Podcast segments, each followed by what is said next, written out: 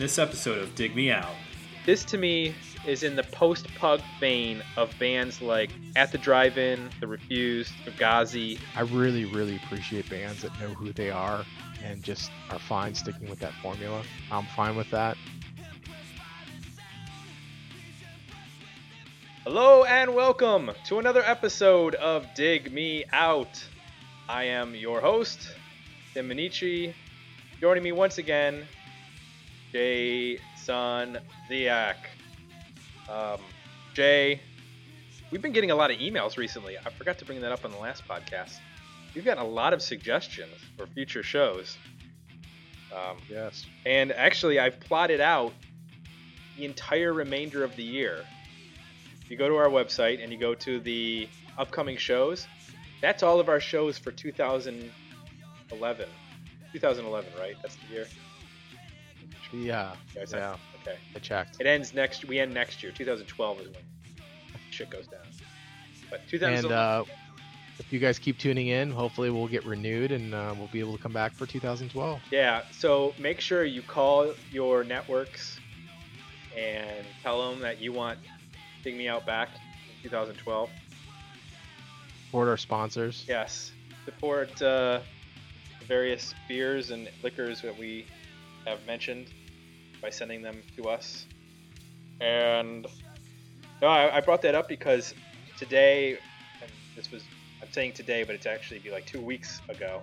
I got an email, and normally I'm able to find either info or I've sort of heard of some of the bands. You know, somebody will send five bands, and I go, okay, well I've heard two of these, or I, or I know the names. But I got an email, and I didn't know a single one of the band, and I looked them up, and I couldn't find any info. And I emailed the guy back, and I was like, dude, you got to help me out. Like, I, don't, I can't find out any of the any information on these bands. Yeah, I- they're all foreign, and Was this the Australian guy? no, this was somebody else. Oh. Okay. Australian guy sent us bands like Scream Theater and UMI, and I think we might get to one of those in 2012. I put them. I started working on the 2012 calendar. So, uh, which reminds me, uh, if you want to send us a suggestion for 2012 or beyond, send an email to digmeoutpodcast at gmail.com, and we will get to it. Hopefully before the Mayan calendar, but I can't guarantee that. I just know it'll be after the crazy guy from the radio says the world's going to end in October, when he said it was previously going to end. We're gonna we're not gonna make that guy's deadline, but we'll, we'll we will make the Mayan deadline. So that's a guarantee from us at Dig Me Out. You know, we've we've got that to look forward to. Yes. But we've got a record to focus on here and, and now. And this was a suggestion by you, Jay, to review Quicksand's Manic Compression. Jay, how did you come up Yes. How did I come up come to this band? Yeah, just how, just briefly before I get into the history, how did you find it? Uh, it is pretty brief. Um, I, I I remember them, I believe, from Headbangers Ball or from uh whatever show replaced that. I think they had a so at the tail end of Headbangers Ball on MTV in the TV early Raps? '90s. No, no. DRL? They replaced it with another heavy he- heavy music show. I think briefly. Okay. I think they were playing uh, this band and really dug it and always intended to get the albums because they have another album called Slip that is uh, very similar to this one. But it slipped Um, past you? They both slip past. It's just one of those albums where you're like, I liked it, really intended to get it, but every time it just never showed up in used bins and it just never like just never happened. Right. So, um, actually within the last year or two, uh, Jason Maury, who I work with, was a big fan and he has the albums already. And I'm like, you can't buy the CDs anymore. So I got them from him and and uh, and uh, because well I'll let you get into the history but basically I rediscovered the band after initially hearing them when the album first came out We're all right. That's Jason's history. Now let's get into the band's history. Uh, Quicksand formed in New York City in 1990 by singer Walter. I'm going to screw up his last name. Schreifels or Schreifels? I don't know. Broke up in 95, reformed in 97, and then broke up again in 1999. Original lineup was guitarist Tom Capone, drummer Alan Cage, who we previously mentioned on the Seaweed podcast, and bassist Sergio Vega. They had all played in various New York City straight edge, hardcore, and experimental bands in the 1980s. They, so they formed in New York City in 90. After six weeks, they recorded a four track EP, which they uh, released on Revelation Records. They did some club dates and tour dates with Helmet, Fugazi, Rage Against the Machine, Anthrax, and White Zombie in 91 and 92, which led to a record deal with Polydor Records. I guarantee Polydor Records is not around anymore. So add this. time, Isn't that the label Spinal Tap was on? it probably was.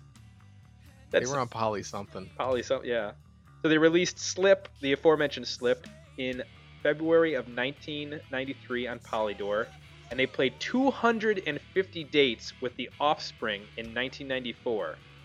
Hmm. That's a, that's a lot of. I mean, that's a lot of shows. Here. Forever, for all time, but to do it in one year. right, but I mean, that's basically like. And you have to do it with the Offspring. Year of playing. So. Oof. That's a lot of come out and play.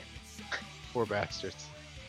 Uh, in 95 they released this is january of 95 they released manic compression on island records. Records that reached number 135 on the billboard 200 chart and for some reason they continued to tour with the offspring. Apparently the offspring had some sort of incriminating evidence on them to, to keep them out on tour with them. Maybe they got along i don't know. Then they joined the first Vans warp tour but broke up in October of 95 due to internal conflict and stress from touring. I don't know if the stress from, was from being on tour for that long or being on tour with the Offspring for that long. And having to hear that uh, "Keep Them Separated" song five millionth time. Yep. So the lead singer Walter Schreifels, I'm just going to call him Schreifels because I don't know how to pronounce it, started World's Fastest Car and produced a Civ record um, guitarist Tom Capone formed Handsome with the members of Murphy's Law, Iceburn, and Helmet, and bassist Sergio Vega formed a band called Fully, and then DJ'd and Alan Cage joined Seaweed. In summer of 97, the band got back together, played a reunion show the following February in 98 in Osaka for a small Japanese Hawaiian tour. In the August of that year, the band went to Stamford, Connecticut to record. And uh, let's see, they took a break in September to play some shows with the Deftones and Snapcase, and then returned to the studio in the fall, but ended up breaking up again. And none of that music that was recorded that during those sessions has ever been released. Walter Schreifels or Schreifels, whatever, went on to form rival schools. Tom Capone uh, played in a band called Instruction. Uh, Sergio Vega filled in as touring bass player on some Deftones tours, and Alan Cage has since gone on after Seaweed to play with bands such as Enemy, New Idea Society, and 108. That is the history of Quicksand in a nutshell. Now, since you brought this album to me, Jay, I am going to start first because okay because uh, you you bring you brought some interesting ones. You brought the Seaweed album, which mm-hmm. to a bit of a disagreement, and um, this is an interesting one because I'd actually been I'm I'm actually a big fan of that Handsome record. Um, came out you know mid 90s i didn't really hear it then but then i heard it probably seven or eight years ago and i really liked that album. And i'll just get to it. I really like this record. And i think the yeah, reason this, what? this blows the handsome record out, out of the water. Yeah it does. And I think the reason why is, and I think the reason why I didn't like the Seaweed record, but I, I do like this record, is this to me is in the post punk vein of bands like At the Drive In, The Refused, Fugazi, Criteria, Helmet, where they're using some elements of punk, but they're completely turning that on its head and bringing in, you know, progressive elements, bringing in metal elements. There is so much going on in so many of these songs, and I'm, I do not want to go back to the Seaweed record too much, but so much of what I didn't like about that record is what I absolutely love about this record. Um, first of all, the guitar playing is awesome on this record. From yeah. song to song, they are doing interesting stuff in terms of what they're not only what they're playing, but the dynamics that they're playing around with. Um, mm-hmm. Song two, Delusional.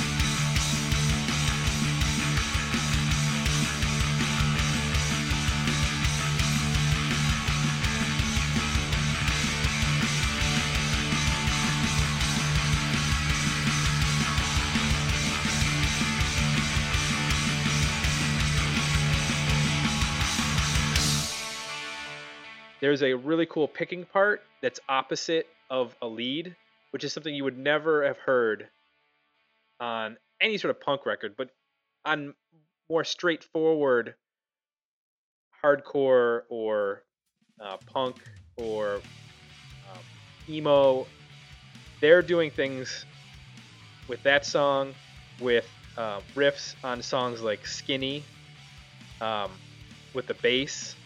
Um, messing around with harmonics on uh, song six, Thorn in My Side.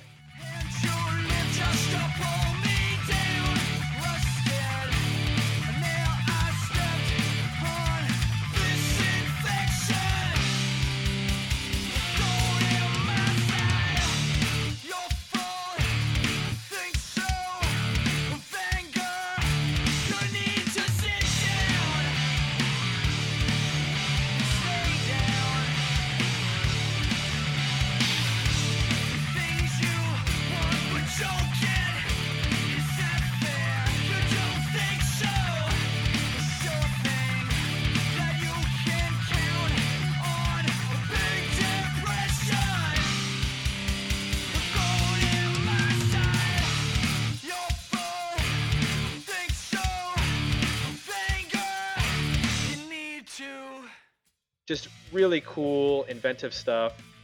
The rhythm section's awesome. They're all over the place in terms of tempos and times, but they're like a machine. I mean, they're hitting those changes fast and hard. Uh, I loved in track three. There's a really cool dynamic that they pull where um, they pull the bass out for parts of the verse and just let the guitars and drums play together and then the bass will come back in. Um, it's just you know it's one of those songwriting things that it's just about being a, a when knowing when not to play and winning and knowing when to play and pulling things in and out. It goes for the guitars and the drums too, but I'm just complaining on that particular song. Really, I mean, I circled almost every song on this album as being, uh, you know, I want to listen to it again, and it makes me want to listen to the first album. I think I listened to this three times today in, in getting ready to it, ready for the podcast, and I never got sick of it. I especially just love the opening track because it just it just hits you. I mean, there's no like opening drum drum part or guitar riff or anything. It's just boom, you're into the song, and it's like a minute and 40 seconds that first song. Yep. And that's what I loved about this record. It's 12 songs and it's 39 minutes.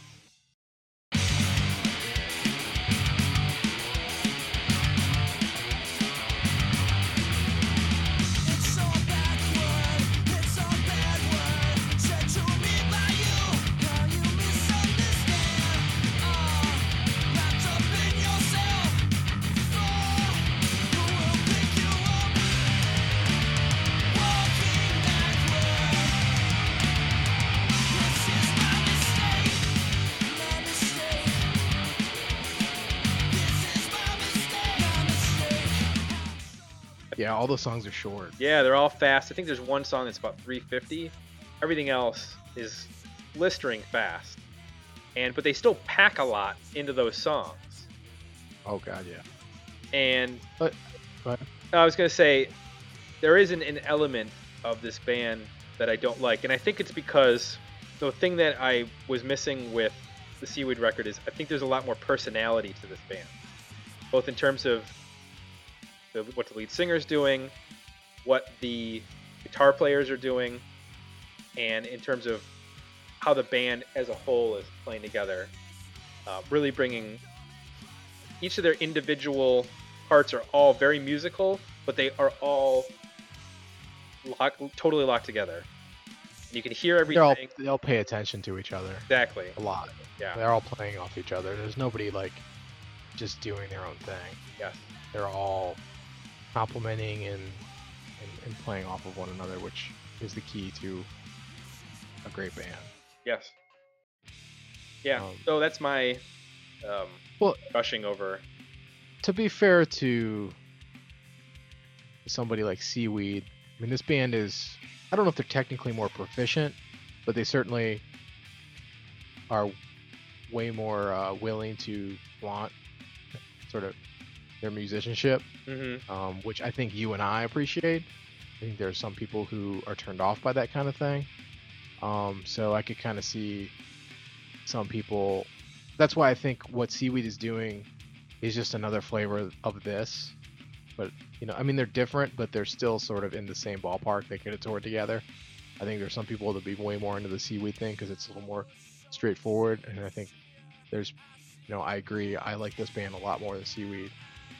A lot of it has to do with just the musicianship, the craft, the the um, conciseness of the songs, the the really intricate interplay that happens between all the band members. It's sort of like, um, like you said, it borders on at times progressive rock or metal, but without ever being pretentious or boring. You know, it sort of keeps everything concise enough that it keeps your attention and focus. Right. Um, you know, it, I mean, at the end of the day, you know, I, I made notes on this album, but I think I'm starting to realize the more and more episodes we do of this that the bands that I I really really lo- love. So like this is one of the albums, probably one of the best albums we've done so far, if not the best for me.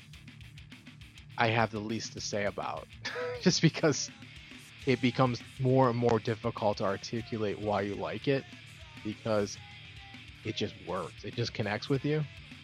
Um, and I think that's one of the, one of the things I'm starting to realize. I think some of the bands I don't like, it's very easy to write and write and write and really come up with tons of critique about why it doesn't work. hmm And for the ones it do, it does it does work for you, it's just like magic.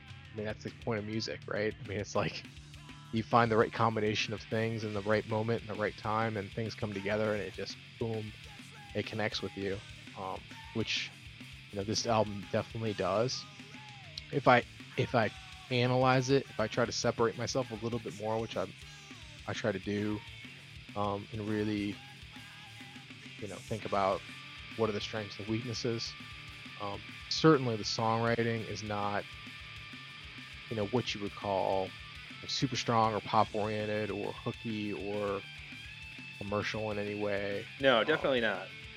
It's more about a band sort of playing off of each other and you know th- there's times when they kind of get to a chorus kind of feel on, on on on some parts i don't know that any of the songs have a straight up like oh yeah that's the chorus or you know, they're gonna walk away s- necessarily singing what he was singing um i think he does that way better in rival schools I was going to ask really you about that. interesting. Yeah. if you're a rival schools fan and you go back and listen to this stuff, I think it even makes it more interesting because you know the singer is undeniable. You know that it's him. It's his voice is pretty recognizable. The way he phrases, the way he, the way he sings. Um, so it's uh, I, I think it's also a testament to how how much how important a drummer is. I think the drummer in this band is phenomenal hmm he sets up all of this to happen. Um, I think he creates the space for all this dynamic guitar work to, to occur. I think he creates the backbone um, and the timing and, and the tempo for all of this stuff to come together uh, naturally. Yeah, He's one of the he's inc- go ahead. I was gonna say one of the key tracks that really shows off his playing is um, track seven, Landmine Spring.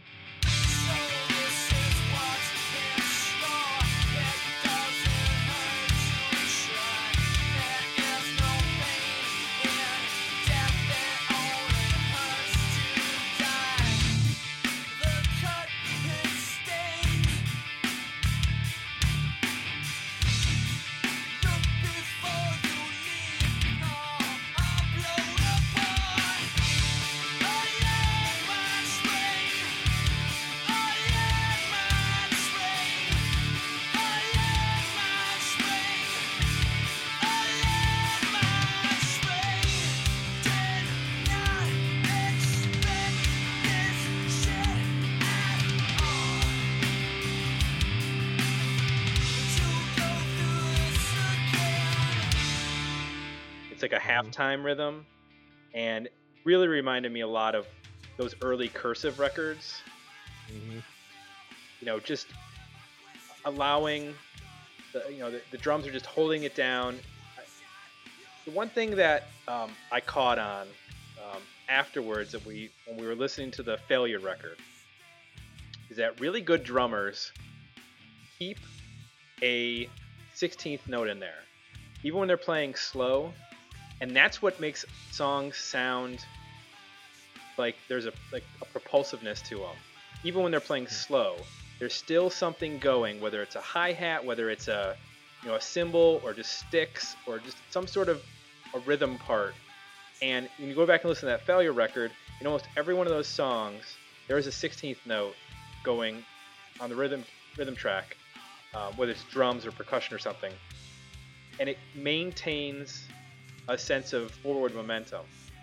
And uh, Alan Cage does that a lot too, where even on the songs where he's you know cutting it in half, going from regular time to halftime, or um, uh, track 12 is a little bit slower than the rest of the album, but he maintains that 16th note. And I actually got to give credit to my wife Katie. She pointed that out. We listened to the Failure album. He's like, this drummer is really playing a lot of 16th notes, and I was like, what does that mean? And she explained. I loved how you came in as such an authority on this, and then you you it turns into what does that mean? Well, she's the music teacher, and I'm the self-taught, so I, I have to fess up for you know when when it's real, when it's not real. And I We appreciate your honesty, yes, uh, that's but the point's not lost. but the point's not lost that it's a that's what I'm finding even more so than you know the tone of the what the drums sound like. It's is that guy keeping the momentum going forward even on the slow stuff. So that I mean, obviously on some songs where there's no real rhythm section, it might be just guitar and vocal or whatnot. You're not going to have that, but you know when he's able to maintain for lack of a better word, a groove that will like keep you going, keep you on track. So you're not hitting these like walls of dead space. Um, that's what keeps me interested. And I think that happens a lot even on the Swervedriver record. That there's always a, a propulsiveness to the um, drums on that record. Yeah, and and they know, and then good drummers know when not to play. So, Right. um, and and they, and they do things that are unexpected. So you brought up track seven, which is my favorite song on the album, and it starts off with this this riff, which I would kind of describe as maybe being anthemic, almost in the way that it sounds. It's uh, it's kind of a major riff, and you could kind of hear it turning into kind of a hard rock, up tempo hard rock song or something, and then the drums and bass come in, and they're like in halftime and doing something completely different than what you would expect, and the whole thing comes together beautifully, and it sort of has this major anthemic feel to it with the guitar, but then there's this dark, you know, plotting drum thing and bass thing that's super locked up and syncopated. It just creates this really cool dynamic, and everybody has their own space, yet they're all playing off each other. which is really cool. And the thing, that, another thing that the drummer does, that I think is often by most people is going to be way underappreciated. He knows how to use cymbals. Um, a lot of the stuff he's doing is he's using cymbals, but he's not just like hammering on a crash cymbal in your in your you know in your head all the time. Right. He's actually using the ride as another drum. He's using the hi hat as another drum. He's adding accents in and extra beats and I mean to your point about the 16th notes, I mean that's where that comes in. Right. And in Um, that sense, that he sort of reminded me of the drummer from Smile, um, where I really I heard the cymbal playing as being Mm-hmm. intricate, you know, as a part of a part of that guy's. I don't remember the drummer's name from Smile, but I remember the cymbal playing being, you know, above above most drummers. he he uses his full kit. I mean, he's using everything he has, but in a way where it's like not it's not all at once. You know, he finds the spot to do it, and then it goes away, and then it comes back later when he when he decides to good place to use it. A good example is song 12, where you know it is slower for, for most of the song, and you have space to do that kind of stuff.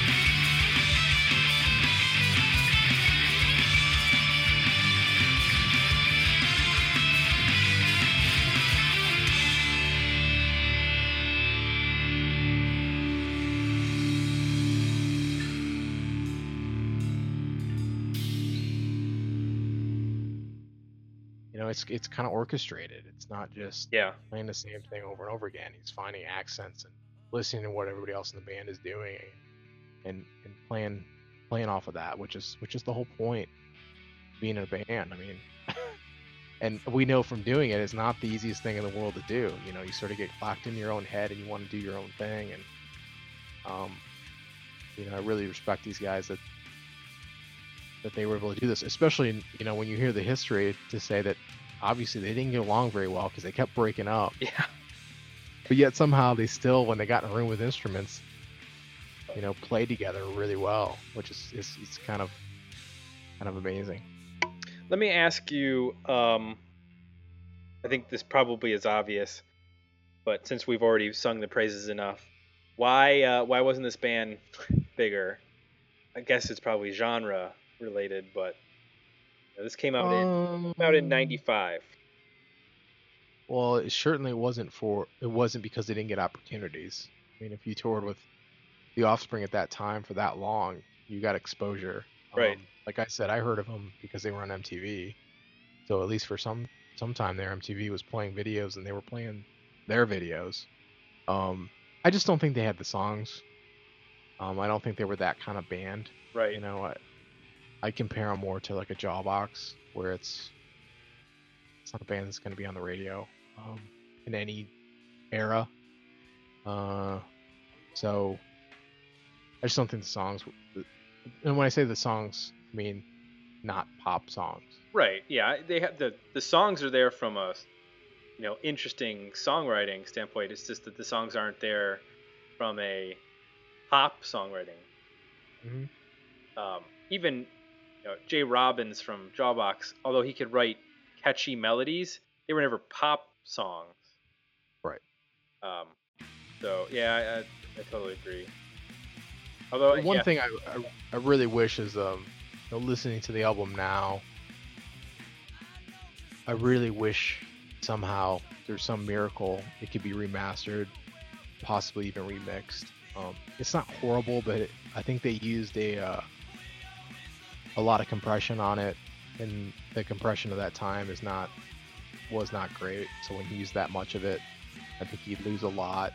Um, it gets a little uh, the dynamics aren't quite there. Like the drums are, you know, the snare drum is always the same volume and it's all kind of in your face all the time. Doesn't really have much space to it, and it sounds a little brittle at times. I think it could sound a lot better and fuller if it could be remixed, but I don't suppose that's going to happen anytime soon unless Doesn't sound like it. unless the singer makes a ton of money from rival schools and can go back and get the masters and do it himself. But Well, hey, if, if the Failure album can get re- released on, you know, whatever special vinyl that it got released on, it's not like that was a huge album, and that came out on a, on a label that's gone. So this came out on a label that's gone, and that wasn't a, this wasn't a huge seller. So why not? You can dream. yeah.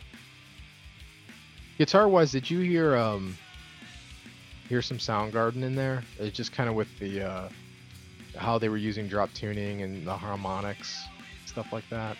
Yeah, I, I can definitely see where you're getting at with the earlier Yeah, early Soundgarden. Badmotorfinger pre um, Superunknown, like yeah, Louder Than Love era. There's definitely some of that heaviness.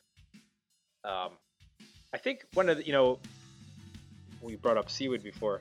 One of the things that just makes them probably m- more musical is just that these were all guys who had been in a lot of bands. So they had, Yeah. and they had all come together as sort of experienced players, you know, by choice. Whereas, you know, a band like Seaweed, those were all very young guys. I think they had previously been in bands, but we're talking like high school. You're not talking about playing the New York City, you know, hardcore experimental scene. Which, by the way, now this is another New York City band that you like. That's really strange. I didn't know they were from New York City. Yeah. Damn it. What was the other one? Uh, what was the other one? It was something we just reviewed recently. It wasn't Band of Susans, I can tell you that. No. Well, oh, maybe you brought up the fact that you didn't like them. Oh, Interpol. Oh, well, yeah. You like Interpol and Kiss. Those are the two New York And Quicksand. and Quicksand. So, there's your bill. Quicksand, Interpol, Kiss. More New York bands too. I like D Generation and The string. oh, a big softy. yeah. You're you're losing your edge. I, I will say, I, hopefully we'll get to, to Slip, but after listening to the fact that we're already booked up through 2040, um, you know, I would say Slip is very similar. I don't, you know, this is a band that kind of knew who they were and they weren't, uh, they weren't looking to, to reinvent themselves on every album. So Well, that's what I, I think- read um, in some of the comments. Yeah, sometimes I'll check out like Amazon and see what people who had bought the record have to say. And uh, a lot of people were like, "This sounds like Slip." And I was like, "Oh, maybe we should have maybe we should have gone with Slip first, But I'm okay with that. Uh, we'll get to Slip eventually. Well, I had a hard time picking which album to do. Um, so, because they're they're so similar, and, and I think, I don't know, maybe, maybe uh, it's because we now have these huge music libraries because of digital music, so you can kind of have all your music available to you all the time. Um, I I really really appreciate bands that know who they are and just aren't are fine sticking with that formula. I'm fine with that.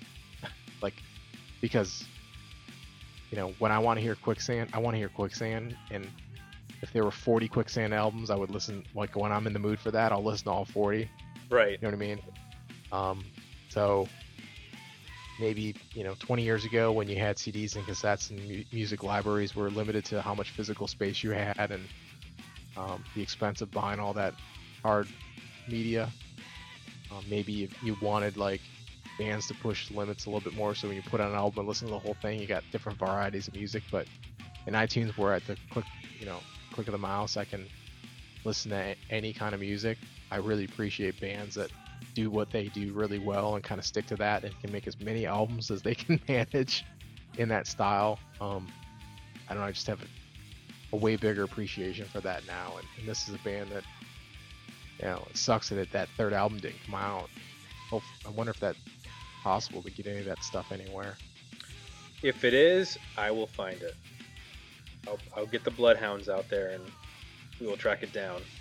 If it, if we can get it, we'll be reviewing it in 2025. So, but I think that we have some openings then. Not sure. Uh, I think that's it. I think we've covered quicksand. I think uh, you you brought a good one to me, and I appreciate that. And uh, hopefully, Whew, I'll return the favor. finally. Yeah. Most of your picks have sucked. Apparently. God, you're so But the picky. you brought the smile record. I liked. I love the smile record. But I brought Gaunt. and You, you didn't like Gaunt. I was lukewarm on it. Uh, Even even the people who liked Gaunt said you should go back and listen to the earlier Gaunt. That's better. I have. They're not as good as that album. Wow. See now you just pissed off one of our listeners. Sorry. I've been listening to the older stuff. Nothing grabs me like the album that we reviewed. You're blowing it, dude. You're totally blowing. it. You're losing. I just cred. blew my. I blew, I blew my streak cred a long time ago. Yeah. You're gonna start praising the Letters to Cleo album that came out. I think I've I've already praised uh praised somebody horrible. Silverchair maybe? I don't know. I don't know. I kind of like that last Silverchair album. Not gonna lie. What is that? Young Modern. I never heard that. Yeah, it has some interesting songs on it. I'm not gonna lie. It's got some good stuff. I, I think I gave it to you. Yeah, I have to check that out. I'll, I'll, I don't I'll- think so. All right. Well, you you can look and see. Hey, I just thought of a '90s band that we should review. Oh, what? Um, you remember the band Radish? Uh, I know the name, yeah, but I couldn't tell Singer you. was in that that band with Ben Folds and um, um, the, the Bens. He went on to be in that band. oh, is he it was the singer in Radish. Kweller? Huh? Is it Ben Kweller? Yeah, Okay. he was like some kind of like childhood prodigy type or something. That was Noise Addict. no. Where's Radish? Okay. He had like red hair and like crazy red hair. I remember seeing him play on I think Letterman in the '90s. Okay. and he was like maybe 17 or 18 or something and he was it, it, you, when you talked about Silverchair, you reminded me of them because I think they were a three piece and he was really young and he played guitar and sang. The Australian, Uh, he may have been. I don't know. maybe New Zealand. No, they don't make any music in New Zealand. Yeah, they do. It involves sploots. It's too wild there. Yeah. Hell comes up from the earth. from the Middle Earth. And on that note, we're going to wrap this up as we approach Lord of the Rings territory. Um, please visit our, visit our website, uh, click the links to purchase this album, whether it be in digital or uh, analog form. Is such a thing? Buy the vinyl for this? I don't think so. I don't think so. So get go get some MP3s off of Amazon or iTunes or something like that. Sure, there's this is on iTunes. Got to be. It's on Polydor. Uh, Polydor is a huge record label.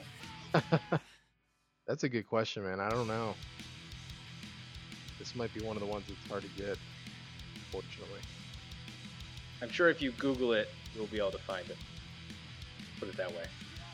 But if you find it, you'll post a link to the blog post. I will. And that's it. On that note, we're gonna head out. Actually, I'm looking on iTunes right now. Hold on. oh, you are? Okay. Well, I'm gonna hit pause. Yes. It is on there. I iTunes has Slip, Manic Compression, and an EP called Quicksand. Yeah, that's the four, original four song EP. Do you Cool. have that EP? I've- I do not. There you go. Buy it. Download it. Listen to it. Take part in the wonder known as the internet. They call the uh, the other albums wildly compressed rock. EP's a lot more hardcore, Oh, okay. Well, but I will check it out. that should be a new uh, genre of music wildly compressed rock.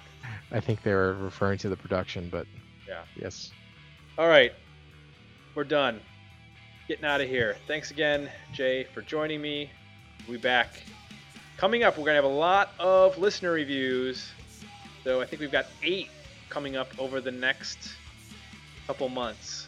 So be ready your review, your album that you suggested, you listening out there, you might hear a review of it. And you can find that on our upcoming shows page so that I'm not being too mysterious about it.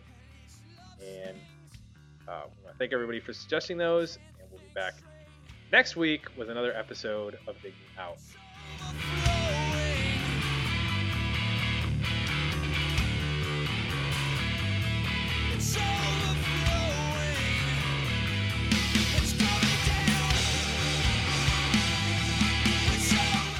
Visit digmeoutpodcast.com for links to our Facebook page and Twitter feed.